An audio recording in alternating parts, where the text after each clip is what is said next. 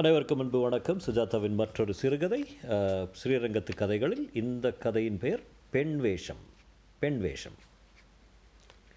பள்ளி நாட்களில் நான் வீரசிம்மன் நாடகத்தில் பெண் வேஷம் போட்டதை பற்றி உங்களுக்கு சொல்ல வேண்டும். என்றால் வரதனை பற்றி சொல்லத்தான் ஆக வேண்டும். வரதன் அப்போது என் வயசுக்காரர்கள் சுமார் ஒரு அரிஸ்டாட்டிலாக இருந்தான். எங்களை விட அதிக வயதாக இருந்தாலும் ஏக வசனத்தில் கூப்பிடுவோம். அவன் முழு பெயர் வரதராஜனா வரதாச்சாரியா தெரியாது. பாட்டி ஒரு நாள் நான் பாக்கு போட்டு கொண்டிருப்பதை பார்த்து வரதன் கூட சேர்ந்துட்டியா இல்லையா? உருப்பிட மாட்டேன். இன்றைக்கி பாக்கு போட்டுப்ப நாளைக்கு புகையில. நாளன்னைக்கு ஏதோ ஒரு தெருவுக்கு போவேன் என்று திட்டி விசிறிக்கட்டையால் அடித்தான் வரதனுடன் சகவாசத்துக்கு தடை உத்தரவு எல்லா வீட்டிலும் உண்டு. அதனாலேயே நாங்கள் எல்லோரிடம் எல்லோரும் வரதனிடம்தான் சிநேகம் தேடிச் சென்றோம். அவனிடம் சிறுவர்களும் அவனுக்கு சிறுவர்களிடமும் ஒரு கவர்ச்சி இருந்தது. எல்லோரையும் கவனிப்பான் கட்டிக்கொள்வான். திடீரென்று முழங்கையை முதுகுப்பூர்வமாக மடக்குவான். அப்போது அவனுக்கு முப்பத்தைந்து வயது இருக்கலாம். வேலை ஏதும் பார்த்ததாக தெரியவில்லை. கார்வாரும் மிராசு மிட்டா மிட்டாதாத்தனும் இரத்தத்தில் ஊறியிருந்த பிரகிருதி சிவப்பாக கமகமா என்று இருப்பான். வழுக்கை விழ ஆரம்பித்திருந்தாலும் அவன் முகத்துக்கு பொருத்தமாகத்தான் இருந்தது. கொள்ளிடம் சலவை சாலையில் வெளுத்த மல்ஜிப்பாவுக்குள் தாயத்துகளும் மொசமொசவென்ற ரோமமும் தெரியும். ஜிவி என்ற என்ற எம்ப்ராய்டரி போட்டு கைக்குட்டைகளில் தோளில் துண்டு போல ஸ்டைலாக போட்டிருப்பான். பரதனுக்கு கல்யாணமாகி மனைவி சின்னதாக ரங்கவிலாஸ் மரப்பாச்சி போல வீட்டுக்குள் உள்ளே இருந்தாள். அவளை நான் அதிகம் பார்த்ததில்லை. மகேந்திர மங்கலத்தில் அவனுக்கு நிலம் இருந்தது. அந்த பச்சை ஏக்ராக்களிலிருந்து வருஷாந்தரத்துக்கும் நெல் உளுத்தம்பருப்பு துவரம்பருப்பு என்று எல்லாம் வந்துவிடும். தை மாதம் குத்தகைக்காரன் கக்கத்தில் துண்டுடன் பக்கத்தில் வாழைத்தாருடன் நிற்பதை பார்த்திருக்கிறேன். வரதன் திண்ணையில் உட்கார்ந்திருக்கும் தோரணையே அலாதி. கால் மேல் கால் போட்டுக்கொண்டு உட்கார்ந்திருப்பதை பார்த்தாலே தலைமை தெரியும். கொஞ்சம் உன்னிப்பாக பார்த்தால் சிம்மாசனமும் தெரியும். பளிச்சென்று கிராப் வாரி பவுடர் போட்டுக்கொள்வான். நெற்றியில் புனுகு கலந்து பண்ணின ஏதோ ஒரு சேர்க்கையில் சிறிய கரிய போட்டு சிரித்தால் வரிசையும் வெற்றிலை பழக்கமும் தெரியும். திண்டுக்கல் துளிர் வெற்றிலை தான் போடுவான். செம்பில் தண்ணீர் எப்பொழுதும் இருக்கும். பன்னீர் புகையலை சேர்த்து போட்டு போட்டு அரை மணிக்கு ஒரு முறை கொப்பளித்து கொண்டே இருப்பான். வெள்ளித்தம்ளரில் தான் சாப் காஃபி. வெற்றிலை பெட்டிக்குள் ஜாதிக்காய் ஜாதி பத்ரி வறுவல் சீவல் எல்லாம் இருக்கும். எங்கே தொட்டாலும் வாசனையாக இருப்பான். கீ கொடுக்கும் கிராமஃபோனில் மீரா பாட்டுகளை திரும்ப திரும்ப கேட்டுக்கொண்டிருப்பான். வேஷ்டியில் சதா ஜரிகை. இந்த வரதனால் தான் நான் வீரசிம்மன் நாடகத்தில் பெண் வேஷம் போடும்படியாகிவிட்டது சொல்கிறேன். ஒரு நாள் காலை எப்போதும் போல பள்ளிக்கூடம் போவதற்குள் வரதனை ஓடிப்போய் பார்த்துவிட்டு வரலாம் என்று அங்கே போனேன். வாடா ஈர்க்குச்சியே என்றான். யாரையும் பேர் சொல்லி கூப்பிட மாட்டான். ஈர்க்குச்சி மோர்க்குழம்பு என்று புனைப்பெயர்கள் தான் ஏற்கனவே நான்கு பையன்கள் இருந்தார்கள். ஒருவன் வரதனுக்கு உடம்பு பிடித்து விட்டு கொண்டிருந்தான். டேய் இவனுக்கு என்ன வேஷம் கொடுக்கலாம்? என்றான். எதுக்கு வரதா? என்றேன். வந்தவுடனே என் கையை முறுக்கி கன்னத்தில் செல்லமாக தட்டினான். டேய் உனக்கு தெரியாதே? என்று வானவிலாஸ் பிரஸ்ஸில் அச்சடித்திருந்த பஞ்சுமிட்டாய் கலர் நோட்டீஸை காட்டினான். அதில் காணத் தவறாதீர் வீரசிம்மன் அல்லது உண்மையின் வெற்றி சமூக சரித்திர நாடகம் என்று பெருசாக போட்டு இந்த பக்கம் கதை வசனம் பாடல்கள் டைரக்ஷன் எல்லாம் ஜிவி என்று போட்டிருந்தது. இடது பக்கம் வரதன் அட்டை கிரீடம் வைத்துக்கொண்டு ஃபோட்டோவும் அதன் கீழ் வீரசிம்மனாக ஜிவி என்றும் வலது பக்கம் அவனுக்கு எதிராக இடுப்பில் சரிகை ஒட்டியானமும் தலைமேல் கிரீடமும் மார்மேல் புரூச்சுமாக ஒருத்தி நின்று கொண்டிருந்தாள். குசுமாவாக திருச்சி தாராமணி என்று அவள் கீழ் அச்சடித்திருந்தது. டிக்கெட்டுகள் ரூபாய் இரண்டு. ஒன்று. எக்காரணத்தை கொண்டும் டிக்கெட் பணம் வாபஸ் தர மாட்டாது என்று போட்டு எனக்கு சற்றும் புரியாத வகையில் அதிர்ஷ்ட டிக்கெட்டுக்கு குலுக்கல் முறையில் பரிசு உண்டு. ஒரு பசுமாடு. பசுமாடா? என்று கேட்டேன். ஆமாண்டா. நிஜ பசுமாடா? ஆமாண்டா. அப்போ தான் டிக்கெட் விற்கிறது ஈஸி எனக்கு பசுமாடு என்ன விலை இருக்கும் என்ற ஐடியாவே இல்லை. ஆனால் மேடையில் எப்படி பசுமாட்டை ஓட்டி கொண்டு வந்து அதை ஒரு பிரமுகர் இந்தா என்று பரிசு பெற்றவருக்கு கொடுக்க முடியும் என்று வியப்பாக இருந்தது. அதை கேட்டு விசாரிப்பதற்குள் எனக்கு ஒரு புதிய கவலை ஏற்பட்டு விட்டது அது வரதன் என்னை மேலும் கீழும் பார்த்து டேய் இவன் தாண்டா சரி என்று சொன்னது. எதுக்கு? என்றேன். ஒன்றுமில்ல ட்ராமாவில் ஒரு சின்ன பாட்டு. என்ன பாட்டு? என்றேன். பதறிப்போய் வீரசம்மனுக்கு விசறதுக்கு ஒரு செடி வேணும். செடினா? செ பொம்மநாட்டியா? ஆமாம் ஹேய் அவனை போய் பிடிங்கடா. கேவி ஓடி வந்து என்னை பிடித்து இழுத்து வந்தான். வேஷம்னா உடனே ஓடுறிய இதை பாரு. இவன் தான் சேவகன் இவன் சேனாதிபதி தாராணியமர் வரா. நான் இருக்கேன் உனக்கு சின்ன பாட்டு. இதில் என்ன தயக்கம்? வரதா? நான் வரல எனக்கு தெரியாது எனக்கு பேச வராது. பேசுகிற பாட்டில் ராஜா பக்கத்தில் நின்றுட்டு விசிறணும். ஒரு வார்த்தை வசனம் கிடையாது. இவனுக்கெல்லாம் எத்தனை வசனம் தெரியுமா? என்னடா? என்று அம்பியை கேட்டதும் அவன் கடகடவென்று ஈதுபடி இருக்க நீர் அப்படி நாம் என் நாட்டின் மேல் படையெடுக்கப் போம் என்றான். எனக்கு என்னவோ செய்தது. ஆறாம் வகுப்பில் இருந்தபோது பாரதியார் வேஷம் போட்டு தலைப்பாகி உருண்டது ஞாபகம் வந்தது. எனக்கு மேடை என்றாலே உதறும். முழங்காலுக்கு கீழ் பஞ்சு சேர்ந்து கொள்ளும். இல்லை வரதா வேண்டாம் நான் மாட்டேன். நீ வேற வேற ஏதோ என்ன சொல்லு. வீடு வீடாக போய் மாமி மாமியை போய் பசுமாடு ஃபர்ஸ்ட் ப்ரைஸ்னு சொல்லி டிக்கெட் விற்கிறேன் நோட்டீஸ் ஓட்டுறேன். டிக்கெட் விற்கிறத பற்றி எனக்கு கவலை இல்லைடா. நடிக்கிறதுல தான் ஆள் குறையுது. அதெல்லாம் பேசப்படாது. முதங்கிழமை ரிச ரிஹர்சலுக்கு வந்துடுற தெரியுமோ இல்லையோ? அப்புறம் இங்கே வாடா என்று தனியாக அழைத்து தன் பிரம்மாஸ்திரத்தை உபயோகித்தார். ரகசியமாக உனக்கு பார்க்கணுமா இல்லையா? என்றான். எதை? கேட்குறது பாரு. அன்றைக்கி பார்க்கல. பாத்தியா? கேட்குற போதே மூஞ்சியெல்லாம் ஜிவ்வுன்னு சேர்ந்துக்கிறத. நீ இந்த பாட்டு மட்டும் பண்ணிடு ஸ்டேஜ் ஓரத்தில் இருந்துட்டு விசிறணும். எல்லாத்தையும் காட்டிடுறேன். விசிறாமே ராஜா இருக்கக்கூடாதா? கதைக்கு ஒத்து வராத அவன் சிற்றரசன் இல்லையே? நீ தான் கதை எழுகிறிய மா மாத்துறேன் என்பதற்கு. நீ போடா உனக்கு சாயங்காலம் வா காட்டுறேன் என்றான். காட்டுறேன் என்று சொன்னது மிடில் ஈஸ்டில் இருந்தபோது அவன் மாமாவோ யாரோ அவனுக்கு அனுப்பி வைத்த பிரத்யேக படங்கள் தான் எனக்கு சில சாம்பிள் காட்டியிருக்கிறான். அதில் வெள்ளைக்கார ஆண்களும் பெண்களும் விதவிதமான கெட்ட காரியங்கள் செய்து கொண்டிருந்தார்கள். சின்ன சின்னதாக கையல் கையகலத்துக்கு ஃபோட்டோ படங்கள். சில படங்களில் இரண்டு பேர் தான் இருந்தார்கள். சிலவற்றில் கூட்டமாக இருந்தது. அந்த ஃபோட்டோக்களின் முழு விவரங்கள் இப்போது எனக்கு ஞாபகம் இல்லை ஆனால் விதிவிலக்கில்லாமல் எல்லாரும் பூட்ஸும் சாக்ஸும் போட்டிருந்தது தெளிவாக நினைவிருக்கிறது. பூட்ஸ் சாக்ஸ் வேறு எதுவும் கிடையாது. எப்படி பூட்ஸை கழற்றாமல் மற்ற மற்றவற்றை கழட்டியிருக்க முடியும் என்பது எனக்கு ரொம்ப நாளாகவே சந்தேகம். தலைவழியாடா என்று சொல்லி வரதன் காட்டியது ஒரு சில படங்களே. அந்த மாதிரி நூறு இருக்கிறதாவும் அதை காட்டுகிறேன் காட்டுகிறேன் என்று என்னை வேலை வாங்கி விடுவான். நீ எவ்வளோ வேகமாக ஓடுவ? என்றான். ஏன்? ஓடி போய் டிபிஜி கடையில் போய் ஒரு பொட்டலம் பன்னீர் புகையில் வாங்கிட்டு வந்துடுவேண்ணே நான் புகையில் வாங்கிட்டு வர்றேன் எனக்கு ட்ராமாவிலேருந்து விட்டுறியா நீ போய் வாங்கிட்டு வாடா சொல்கிறேன் முப்பது செகண்டுக்குள்ளே வா உன்னை விட்டுறேன் என்றான். நான் தலை தெறிக்க நாக்கு உலர தேர் மூட்டிக்கு ஓடினேன். டிபிஜி எப்போதும் போல தனக்குள் பேசி கொண்டிருந்தான். டிபிஜி கடை ரங்கன் கடைக்கு எதிர்த்தாப்புல இருக்கும். மளிகை சாமான்கள் வெற்றிலைப்பாக்கு சிகரெட் வகைராக்கள் பாடப்புத்தகங்கள் காஃபி பொடி ரப்பர் பந்து எல்லாம் கலந்து கட்டி விற்கும் ஒரு வகையான டிபார்ட்மெண்ட் ஸ்டோர் டிபிஜி உட்கார மாட்டான். எப்போதும் நின்று கொண்டு தான் இருப்பான். இதன் காரணத்தை பற்றி அபிப்பிராய பேதம் இருந்தது. ஒரு தடவை வரதன் கேட்க சொல்லி டிபிஜி உட்கார் என்று சொல்லிவிட்டேன். பழையர் என்று கன்னத்தில் அறிந்து விட்டான். அதன் காரணம் எனக்கு இதுவரை புரியவில்லை. இன்றைக்கு டிபிஜி அரைகிற மூடியில் இல்லை. என்ன தம்பே வரதையர் ட்ராமா போடுறானுமே நான் கூட டிக்கெட் வாங்கியிருக்கேன். பசுமாடு கிடைக்கும்ல? என்றான். கிடைக்கும் டிபிச்சி நீ பார்த்தியா மாட்ட? கண்ணுக்குட்டி எதுவும் இல்லையே? இல்லை என்று சொல்லிவிட்டு அவசரத்தில் ஓடி வந்து வரதனிடம் புகையிலை பொட்டலத்தை கொடுத்து இப்போ என்னை விட்டுரு வரதா? என்றேன். எங்கே? நாற்பத்தெட்டு செகண்ட் ஆகிடுத்த என்று தன் வாட்சை பார்த்து சொல்லி புதன்கிழமை வந்துரு என்று சொன்னான். இந்த பாடுறா உன் கேர்ள் ஃப்ரெண்டு என்னடி நீ ஹெச்மி பொண்ணு தானே? உங்கள் அம்மாவை விசாரிச்சதா சொல்கிறியா தாவணி போட்டுருக்கியா என்று பள்ளிக்கூடம் போய் கொண்டிருந்த கமலியின் கன்னத்தை கிள்ள அவள் போங்க மாமா என்று ஓடினாள். இவன் அம்மாவை நான் மொட்டை மாடியில் சொல்லி சொல்லி என்று வரதன் ஏதோ ஆரம்பிக்க எனக்கு ஸ்கூலுக்கு நேரமாகி விட்டதால் புறப்பட்டு விட்டேன். தேசிகர் கிளாஸில் எல்லாம் வயிற்றை சங்கடம் பண்ணியது. எப்படியாவது டிராமாவிலிருந்து தப்பித்து விட வேண்டும். பாட்டி கேட்டால் கொன்று போட்டு விடுவாள். புதன்கிழமை ரிஹர்சலுக்கு என்னை அழைத்து போக டான் என்று வேம்பன் வந்துவிட்டான் நான் கொல்லைப்புறம் சந்தில் போயிருந்தேன். பாட்டி எதுக்கட அழைச்சிட்டு போகிற என்றதற்கு கோவிலுக்கு பாட்டி பெருமாள் சேவிக்க என்று சொல்வது கேட்டது. புறக்கடைக்கே வந்து டேய் என்னது ஒளிஞ்சிட்டு வரதனுக்கு தெரிஞ்ச டின் கட்டிடுவான். உனக்காக தான் காத்துட்ருக்கேன் எல்லாரும். வந்துரு என்றான். மாமியார் வீட்டுக்கு போகும் குரங்கு போல அவன் பின் சென்றேன். வரதன் வீட்டு மாடியில் எல்லாரும் கூடியிருந்தார்கள். அந்த தாராமணி மெயின் கார்டு கேட்டிலிருந்து பஸ் பிடித்து வந்திருந்தாள். என்னது எல்லாம் சின்ன பிள்ளைங்களா இருக்கே? என்றாள். எல்லாரும் தாராமணியை கண்கொட்டாமல் பார்த்து கொண்டிருக்க. இதை பாரு இவன் தான் தோழி என்று என்னை தாராமணிக்கு காட்டினார். தாராமணி பெருசாக பொட்டு வைத்திருந்தால் முகம் உழுத மாதிரி இருந்தது. பொட்டை புள்ள மாதிரி தான் இருக்குது. சரிதான். என்ன வருது?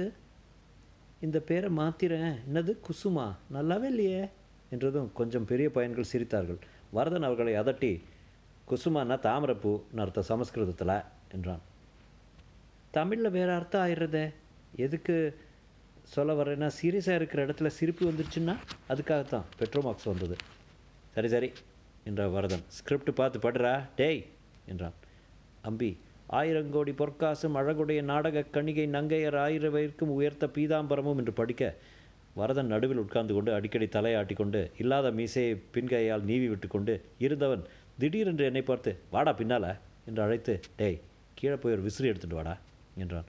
கொண்டு வரப்பட்ட பனை விசிறியை ட்ராமாவில் இதை விட பெருசாக இருக்கும். இப்போ சக்திக்கு இதை விசிறு என்று என்னை பின்னால் நிற்க வைத்து தோழியாக மெல்ல விசிறச் சொன்னான். திடீரென்று வேம்பன் என்னை பார்த்து அடி திலகவதி என்று கீச்சுக்குரல் கூப்பிட்டதை வரதன் கட்டுப்படுத்தினான். ஒன்றுமில்லடா நீ சும்மா இந்த மாதிரி விசிற வேண்டியது தான் என்று சகாக்கள் முன்னாலே நிற்கவே வெட்கம் பிடுங்கி தின்னும்போது சபையில் அதுவும் பெண் வேஷத்தில் எப்படி நிற்கப் போகிறேன் என்று நினைத்ததுமே கதி கலங்கியது. அப்புறம் அந்த திருச்சி தாராமணி வேறு மற்ற பேருடன் சேர்ந்து கொண்டு என்னை கலாட்ட செய்து உச்சி மோந்து தோழி என்று கன்னத்தை அடிக்கடி கிள்ளி கொண்டிருந்தாள். ஒன்று நன்றாக இல்லை. எதிரே மற்றொரு பேட்ச் அட்டையில் உடைவாள் வெட்டி அதில் சில்வர் பேப்பர் ஒட்டி கொண்டிருந்தார்கள். இந்த இடத்தில் வரதனின் கலை இலக்கிய வாழ்க்கையை பற்றி இரண்டு வார்த்தை சொல்ல வேண்டும். கொஞ்ச நாள் முன்பு மோர்சிங் கற்றுக்கொள்கிறேன் என்று ஆரம்பித்து மூன்று மாதம் கொங்கி கொங்கி என்று கெந்தி கொண்டிருந்தான். நாக்கு தடித்து போனதால் அதை விட்டு விட்ட விட்டு விட்டுவிட்டான் இலக்கியத்தை பற்றிய வரையில் பேசும் படத்தில் அவன் கேட்ட கேள்வி ஒன்று வந்திருந்தது. சுந்தரிபாய் நடித்த கண்ணம்மா என் காதலி படத்தை பற்றி அப்போ அப்புறம் அரு ராமநாதன் ஆசிரியராக இருந்த காதல் பத்திரிகையில் சலனம் என்றொரு கதை ஜீவி என்று போட்டு வந்திருந்தது. அது நான் தான் தான் எழுதியது என்று சாதித்தான். சில வேளை எங்களையெல்லாம் சுற்றி வர உட்கார வைத்து புதுமை பித்தன் கூப்பாரா பாரதிதாசன் என்று படித்து காண்பிப்பான். கற்பு கற்பு என்று கதைக்கிறீர்களே இதென்னை பொன்னகரம் என்று ஆக்ஷன் கொடுத்து படிப்பான். கலையை பொறுத்தவரை கிருஷ்ண ஜெயந்திக்கு ஒரு ஸ்டூலை கவிழ்த்து நாலு பக்கம் பிளைவுட் அடித்து உள்ளே ரசகுண்டு ஜரிகை நெளியெல்லாம் தொங்கவிட்டு கிருஷ்ணருக்கு அலங்காரம் பண்ணி எங்களை சித்திரை நாலு வீதியும் தூக்கி கொண்டு போக சொல்லுவான். அதோடு சரி இப்பொழுது வீரசிம்மன். அது எந்த மாதிரி நாடகம் என்பது எனக்கு ரிஹர்சல் பிடிபடவில்லை. வீரசிம்மன் மே மாதம் ஐந்தாம் தேதி ஹைஸ்கூல் ஹாலில் நடக்க ஏற்பாடு இருந்தது. சேர்மேன் வந்து தலைமை தாங்குவதற்காக இருந்தது. அவர் கடைசி நிமிஷத்தில் ஹைட்ராசில் ஆபரேஷனுக்கு போய்விட்டதாக வடக்கு சித்திரை வீதி பட்டாவில் கூப்பிட்டார்கள். அவன் வண்டி கட்டிக்கொண்டு நாலு மணிக்கு தலைமை தாங்க வந்துவிட்டான் நான் மேக்கப்பு போனபோது மணி ஆறு இருக்கும். டிக்கெட் நிறைய விற்றிருந்தார்கள் போலும் அப்போதே கணிசமான அளவுக்கு கூட்டம் வந்திருந்தது. பால்காரர்கள் நிறைய பேர் வந்திருந்தார்கள். கோழையும் கயிறுமாக. பசுமாடு பரிசு என்பதை ஒரு புதுமையாகி ஒரே ஊரே கொல்லென்று போய்விட்டதாக பட்டா சொன்னான். பசுமாடு நிஜமாகவே கொட்டகை வாசலில் கட்டியிருந்தது. நன்றாக குளிப்பாட்டப்பட்டு நெற்றியில் குங்குமம் பெருசாக இட்டுக்கொண்டு கொம்புக்கு வர்ணம் பூசி பக்கத்தில் கன்றுக்குட்டியுடன் நெர்வஸாக அடிக்கடி சாணி போட்டுக்கொண்டு எல்லார் பார்வைக்கும் வைக்கப்பட்டிருந்தது. மாட்டை பார்த்ததும் நாடகம் பார்க்கலாமா வேண்டாமா என்று தயங்கிக் கொண்டிருந்தவர்கள் சிலர் தீர்மானித்து ஓட்டைக்குள் கைவிட்டு டிக்கெட் வாங்கினார்கள். நான் போனபோது வரதன் கைகடிகாரத்தை பார்த்து கொண்டிருந்தான். எங்கே இந்த தாராவை இன்னும் காணோம் வாடா டேய் வா. ஏன் நீ கூட லேட்டா? ஏ முத்து இவனுக்கு மேக்கப் போடு. தோழி வேஷம். தாரா. அப்பா வந்தியா? எந்த காலை வர விட்டுருவோன்னு பயமாக போயிடுது. இப்போவே எவ்வளோ கூட்டம் பார்த்தியா நான் ஹெட்மாஸ்டர் மட்டும் உபயோகப்படுத்தும் மாடிப்படி வழியாக ஏறி ஸ்டேஜ் என்ட்ரன்ஸின் உள்ளே சென்றேன். பரபரப்பாக இருந்தது. வேம்பன் மீசை திட்டிக் கொண்டிருந்தான். அம்பியை ஜிலு ஜிலு என்று சேனாதிபதி ஆக்கி கொண்டிருந்தார்கள். ஒரு ஹார்மோனிய பெட்டி இருந்தது. சிம்மாசனத்திற்கு இப்போதுதான் தங்கம் ஒட்டி கொண்டிருந்தார்கள். ஹார்மோனியக்காரர்கள் கையில் எதையோ தேய்த்து உருட்டி வாயில் அடைத்துக் கொள்வதை அபினி என்று சொன்னான் கேவி. என்னை சட்டை கழட்டு சொன்னார்கள். ஏண்டா பனியன் போட்டுட்டு வர மாட்டியா விட்டுறா. வேண்டாம்டா. அதற்குள் வரதன் மேற்பார்வைக்கு வந்துவிட்டார் யாரா அழறது? சி அசடு. இதுக்கெல்லாம் அழலாமாடா? என்ன அறியாமல் என் கன்னத்தை பல பேர் சுத்தம் செய்ய பஃப் வைத்த பவுடர். அதே சமயம் கண்ணுக்கு மையும் நெற்றிக்கு பொட்டுமிட்டார்கள். தலைமையில் என்னவோ கட்டி ஜடை ஜடை பிள்ளை பிள்ளை குஞ்சலம் எல்லாம் வைத்து பின்னி விட்டார்கள் பனியனுக்கு போட்டுவிட்டு பனியனை போட்டுவிட்டு அதற்குள் முதலில் இரண்டு கர்ச்சீவுகளை திணித்து போ பார்த்து போராது என்று சொல்லி இரண்டு பூப்பந்து வைத்து பார்த்து அதுவும் நிராகரிக்கப்பட்டு அவசரமாக டிபிஜி கடைக்கு ஒருத்தன் ஓடிப்போய் ரெண்டு ரப்பர் பந்து வாங்கி வந்தான். இதாண்டா சரி என்று என் மார்பில் திணித்தார்கள். பட்டில் பாவாடை கட்டிவிட்டு அதன் மேல் பெலிசாக மேலாக்கு போட்டு ரா ராஜபுத்திர ராஜகுமாரி மாதிரி தலைமேல் கொண்டு வந்து இடுப்பில் செருகி எதுக்குடா அழற? கன்னங்கன்னமாக இழைச்சிருவேன். பவுடர்லாம் கரைஞ்சு போச்சு பாரு. தாராமணி அழாத தம்பி நல்லா அழகாகவே இருக்கே என்றாள். அம்பி மேலும் கீழும் நடந்து கொண்டே பரீட்சைக்கு கடைசி நேரம் போல ஆயிரம் கோடி பொற்காசும் ஆயிரம் கோடி பொற்காசும் என்று திருப்பி திருப்பி சொல்லி பா- பார்த்து கொண்டிருந்தான். வேம்பன் என்னை பார்த்து ஹை என்று ஆச்சரியப்பட்டான் வரதனும் உள்ளே வந்து சபாஷ் என்றான். என்ன தாரா கூட்டத்தை பார்த்தியா? நான் மேக்கப் போக வேண்டிதான். கோவிலிருந்து பெருசாக ஒரு சாமரம் கொண்டு வந்ததை என்னிடம் கொடுத்து ட்ரையல் பார்க்க சொன்னார்கள். அதை எடுத்ததும் கரப்பான் பூச்சி ஓடி என் மாறாப்புக்குள் புகுந்து கொண்டு விட கர்டன் கர்டன் கர்டன் தூக்க போகிறாங்க அந்த நாடகத்தை சமகால இலக்கியம் எதிலும் வகைப்படுத்துவது கஷ்டம். அது முழுக்க முழுக்க சரித்திர நாடகம் இல்லை. அதை இரண்டு பாகமாக பிரிக்கலாம். வீரசிம்மனின் கதையில் வீரசிம்மன் போரில் தற்காலிகமாக தோற்றுப்போய் பக்கத்து நாட்டில் சங்கிலியால் பிணைக்கப்பட்டு சபைக்கு கொண்டு வரப்படுகிறான். கப்பம் கட்ட மறுக்கிறான். அந்த நாட்டு ராஜகுமாரி குசுமா செண்டாடும்போது சன்னல் வழியாக பார்த்து மையல் கொண்டு பாடுகிறாள். இப்படி போகிறது கதை.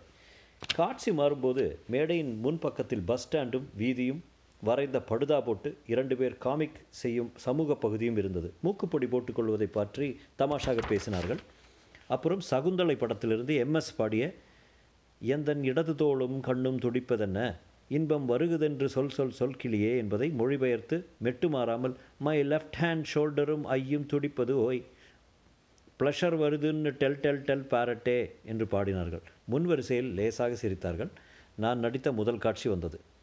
வீரசிம்மன் சிம்மாசனத்தில் உட்கார்ந்திருக்க படுதா ஓரத்தில் நின்று கொண்டு நான் விசிற என்னை ஐசால் பண்ணி வைத்தது போல் உணர்ந்தேன். நாலு விசிறு விசிறந்தும் தைரியம் வந்துவிட்டது. சுற்றுமுற்றும் பார்த்தேன். முதல் வரிசையில் கோடியில் சில்க் சர்ட்டும் மீசையுமாக இருந்த ஒருவர் என்னை பார்த்து கண்ணடித்தார். சற்றென்று வீரசிம்மனை பார்த்து சற்று வேகமாக வி விசிற ஆரம்பித்தேன். திடீரென்று கொட்டகை பூரா விசில் கேட்க நான் என்ன ஏது என்று தெரியாமல் வரதன் என்னை ஏன் முறைக்கிறான் என்று தெரியாமல் இன்னும் பலனமாக விசிற வேம்பனுக்கு பாட்டு இல்லாததால் என்னை சைடாக இழுத்து மேலாடை விலகி இருந்ததை சரி பண்ணி அனுப்பினான். ஆட்டம் பாதியிலேயே வீட்டுக்கு போகணும். ப்ரைஸ் கோடு ப்ரைஸ் கோடு என்று மக்கள் கலாட்டா செய்து கைமணி அடித்து இன்டர்வல் விட்டார்கள். நான் திரை வழியாக சற்றே எட்டி பார்த்த போது அந்த சில்க் ஆசாமி மறுபடி கண்ணடித்தார் பிரம்பு நாற்காலி போட்டு பட்டாவை உட்கார வைத்து ஒரு தகரப்பெட்டிக்குள்ளிருந்து குலுக்கி மூணு எட்டு நாலு ஆறு என்று நம்பரை சொன்னார்கள். உடனே சபையோரிலிருந்து ரங்கசாமி எழுந்து வந்து டிக்கெட் என்னது? என்று சொல்லி ஓடி வர முன்வரிசையில் தகர நாற்காலிகளை நகர்த்தி பசுமாடு வர வழி பண்ண அது உள்ளே நுழைய மறுத்ததால் கதவருகே பரிசளிப்பு விழா நடைபெற்றது. அந்த நாடகம் முற்றுப்பெறவில்லை. திடீரென்று வெளியே ரகலை நான் கிரீன் ரூம் ஜன்னல் வழியாக எட்டி பார்த்தபோது கீழ்வரும் உரையாடல். நான் ரங்கசாமியே இந்த மாதிரி காராம் பஸ்ஸு உங்ககிட்ட ஒன்று இருக்குதுல்ல கிட்டத்தட்ட இதே மாதிரி தான். இல்லை இதே தான் போல் இருக்குது தேமல் கூட சரியாக இருக்குது.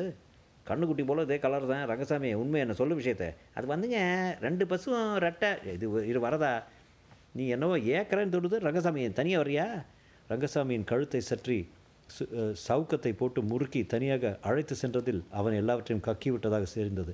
பசுமாடு வரதன் வாங்கி வந்தது இல்லையாம் டெம்பரவரியாக ரங்கசாமியிடமிருந்து வாங்கி வந்து ரங்கசாமிக்கே பரிசு விழும்படி ஏதோ செட்டப் போல ரங்கசாமியின் பக்கத்து வீட்டுக்காரன் நாடகத்துக்கு வந்திருந்தால் விஷயம் சட்டென்று வெளியே வந்துவிட்டது. பணத்தை திருப்பிக் கொடு என்று கூச்சல். தம் தம் என்று தகரக்கூரை மேல் கற்கள் விழுந்தன. வரதன் தலை தெறிக்க உள்ளே ஓடி வந்து அவ்வளோதான் ட்ராமா எல்லாம் ஆற்றுக்கு போங்கோ என்று சொல்லிவிட்டு சிட்டாய் பறந்து போனான். எனக்கு பனியனையோ பந்தையோ கழட்ட சமயம் இல்லாமல் பாவாடையுடன் ஓடினேன். குறுக்கே சில்க் ஆசாமி மேடைக்கு வந்து என்னை தடுத்து வாக்குன்னு என்றார். சார் நான் பையன். பையன் சார். பையன். என்று சொல்லிக்கொண்டே மாடிப்படியில் சரிந்து இறங்கி ஓடி கொள்ளிடம் கொள்ளிடம் ரோடு வழியாக வேஷத்தை துறந்து இருட்டில் வீட்டுக்கு வந்து சேர்ந்தபோது மணி பதினொன்று. பாட்டி தோ நாளைக்கே உங்கள் அப்பாவுக்கு லெட்டர் போடுறேன் என்று கொதித்தாள். மறுநாள் வருதனை வீட்டில் காணவில்லை. மகேந்திரமங்கலம் போயிருக்கிறதாக சொன்னார்கள். அதன்பின் வருதனை சந்தித்ததாக ஞாபகம் இல்லை. வீரசம்மனின் நடித்ததற்காக எனக்கு ஒப்பந்தப்பட்ட அந்த படங்கள் காட்டப்படவே இல்லை. அதன்பின் வரதன் வருஷா வருஷம் கொஞ்ச நாள் ட்ராமா போட்டான்.